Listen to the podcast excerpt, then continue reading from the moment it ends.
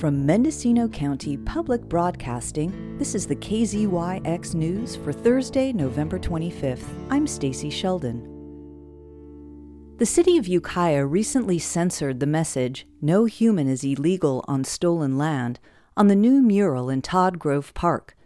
The mural is the creation of the Ukiah Valley Youth Leadership Coalition, a teen program of the Arbor Center at Redwood Community Services. The teens, with the help of lead artist Josue Rojas, designed a large-scale mural on the theme of immigration and painted it on the exterior walls of the park's restroom. When Rojas and the teens arrived at the park on Friday, November twelfth, to finish the mural, they saw something that shocked them. Kat Karpov-Kinraid, one of the teen artists, explains what happened.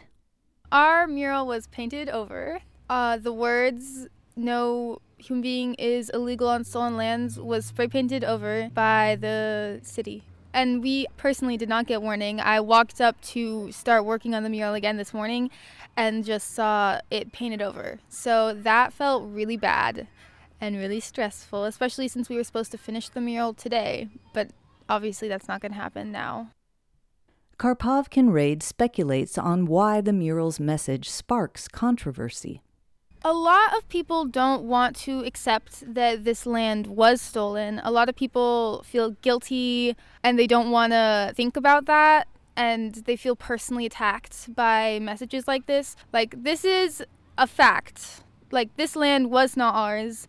This is a historical fact. And if people can't accept that, then that's kind of just them repressing the truth and them denying what happened and what's real. Karpov-Kinraid knew that putting out the message would involve some challenges. I would have liked the controversy to be resolved before the day that the painting was supposed to be finished. But this is a really important message, and we're going to work really hard to put it back up, because this is a conversation that needs to be had, and it will be had no matter what. Neil Davis, Director of Community Services for the City of Ukiah, assisted the coalition in implementing the project and fulfilling the youth's artistic goals.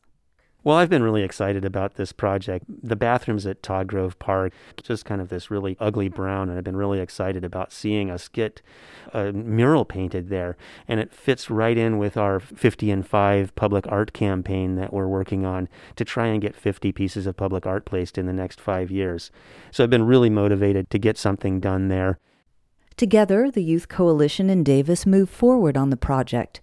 But waiting for approval from the city's design board and planning commission takes approximately three months. Working with the youth project on this has pointed out some of the struggles that we have that we're trying to work through at the city of Ukiah to improve our systems so that it's a little easier to be able to place a mural. Because the Youth Coalition was working with timely grants to fund the project, Davis suggested the mural be put on boards and installed on the exterior walls of the restroom. This method would result in what would be considered temporary art and would not require the lengthy wait for approval.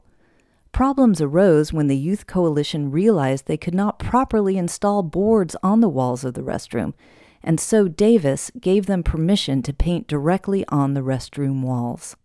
I made the mistake, and I would own this. I made the mistake of saying, yeah, well, so you can't do it on the way we should on a temporary panel. Go ahead and do it on the wall as a full mural. And I really didn't have the authority to do that. You know, I think I got a little excited and wanted to see the youth have a chance to do this and to see see this move forward.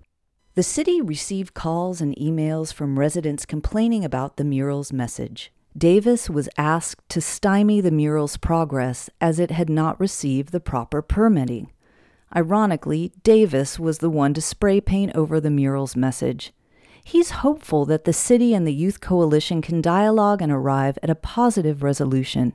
We're definitely happy to continue to work with the Mendocino County Youth Project. We want to see this com- mural completed in a way that works well for everybody and gives us some vibrant art that makes a big difference in our community. Lead artist Josue Rojas spent months helping the Youth Coalition design and paint the mural. It never feels good to have work censored. It never is pleasant. It's deeply upsetting, and in a democracy where we have the duty to dissent and to really challenge the status quo. It's just really saddening to see a message of beauty, a message of truly reckoning with history, to be shied away from and to be seen with fear rather than head on. And so for that reason, I really applaud the young people who are courageously stepping in to this conversation in this very bold way. Rojas recognizes the difficulty some may have in acknowledging the painful truths of the mural's message and our country's history.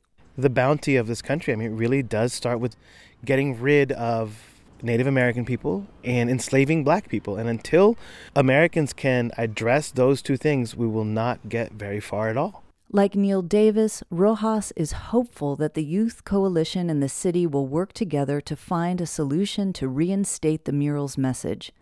I think we would live richer, fuller lives if we loved the land and learned and took cues from our Native American brothers and sisters to care for the land, to care for each other. And that's what we're trying to put out here.